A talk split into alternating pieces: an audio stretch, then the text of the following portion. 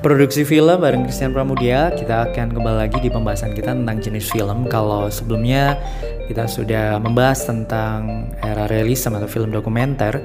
Nah, Berikutnya uh, saya mau membahas tentang formalisme atau ekspresionis sinema atau disebut film eksperimental. Ini menjawab ada pertanyaan dari teman-teman di pertemuan yang lalu ya. Bagaimana Pak jika film itu Uh, sepertinya nggak ada message cuma mengetengahkan adegan gambar-gambar indah Nah, ini masuk ke golongan ini. Boleh dan sah-sah saja. Ter bergantung dengan jenis filmnya.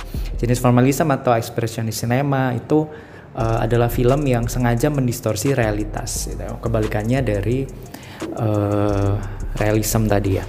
Jadi apa yang menjadi perenungan sang filmmaker itu dituangkan dalam gambar-gambar yang indah gitu. Indah nggak harus selalu indah buat penonton, tetapi menjadi ekspresi. Jadi hal-hal yang apa pun yang menjadi ekspresi dari sang filmmaker itu. Ketika dia bahagia apa nih ekspresinya? Sama seperti kita uh, hidup sehari-hari ya. Ada orang yang bahagia ya dia senyum. Ada bahagia yang dia loncat-loncat. Ada yang bahagia dia uh, nulis di status WA atau dia bikin vlog dan sebagainya. Ekspresionis cinema di era formalisme ini yaitu film eksperimental, seorang filmmaker bebas mengekspresikan apa pun yang menjadi perasaannya gitu yang yang menjadi uh, pemikirannya dia gitu dia boleh nge-shot tiba-tiba gambar bunga tiba-tiba dia gambar orang jalan tiba-tiba ada gambar orang senyum atau dia mau nge-shot uh, lima orang tersenyum bersama gitu ya seperti itu tuh boleh banget. Yang jelas uh, film eksperimental ini peduli dengan ide-ide psikologi sesuatu yang menggerakkan seseorang untuk mengekspresikan uh, apa yang menjadi emosinya gitu.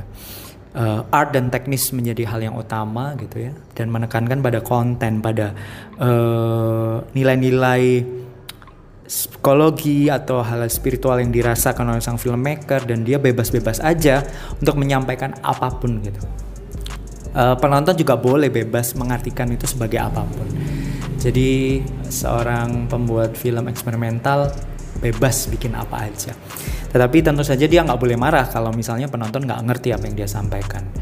Uh, gimana sih? Itu aja penonton yang nggak ngerti apa ya nih knowledge-nya? Nggak boleh gitu juga karena setiap orang kan punya pemikiran beda-beda. Ada orang yang bahkan menganggap wah film apa nih? Sampah ini nggak ngerti nih. Nah kita tetap harus dengan legowo menerima kalau misalnya film kita dibilang seperti itu kalau film kita termasuk eksperimental ya. Karena sekali lagi film itu kan sangat subjektif. Termasuk ketika kita membuat uh, film eksperimental ya itu sangat subjektif gitu. Ada orang yang bisa sangat menikmati ada orang yang nggak bisa menikmati gitu. Ini apaan sih gitu?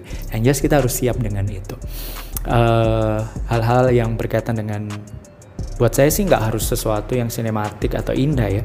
Sesuatu yang distorsi atau mengganggu itu juga boleh kita ungkapkan dalam film eksperimental kita gitu ya sesuai dengan hal-hal yang kita rasakan bebas-bebas aja gitu ya.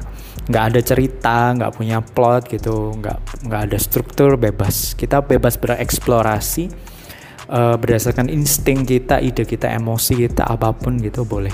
Ceritanya bebas sekali lagi nah tapi di tengah-tengah antara eksperimental dan fiksi itu ada namanya fiksi eksperimental gitu. Begitu juga dengan dokumenter juga boleh dipadukan dengan eksperimental gitu.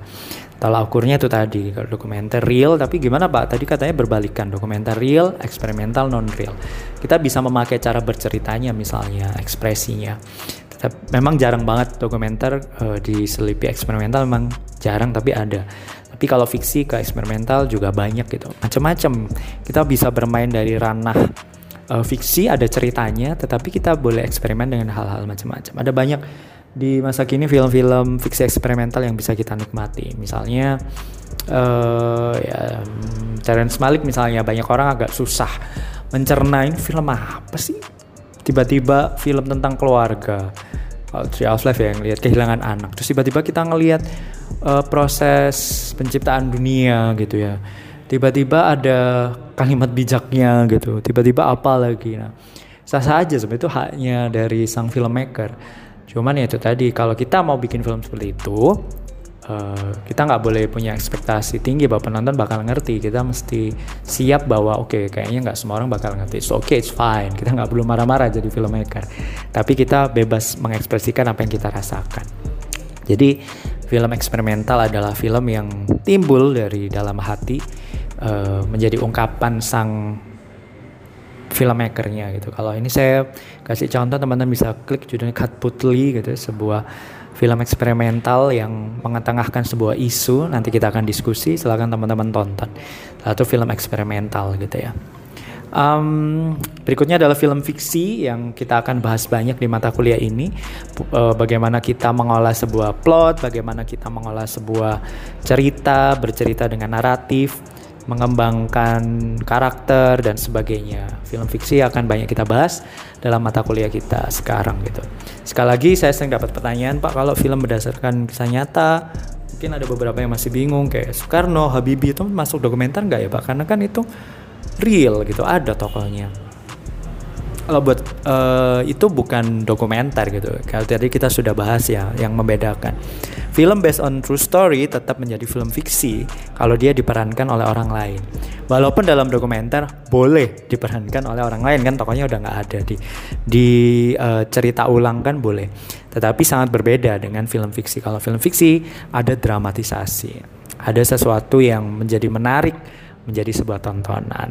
Oke, jadi sekarang kita sudah tahu perbedaan jenis film ada tiga dan juga genre film itu menjadi hal yang sangat berbeda. Semoga uh, materi-materi yang saya sampaikan ini bisa menjadi bahan diskusi untuk kita semua dalam perkuliahan daring kita nantinya. Terima kasih untuk uh, kesempatan kali ini.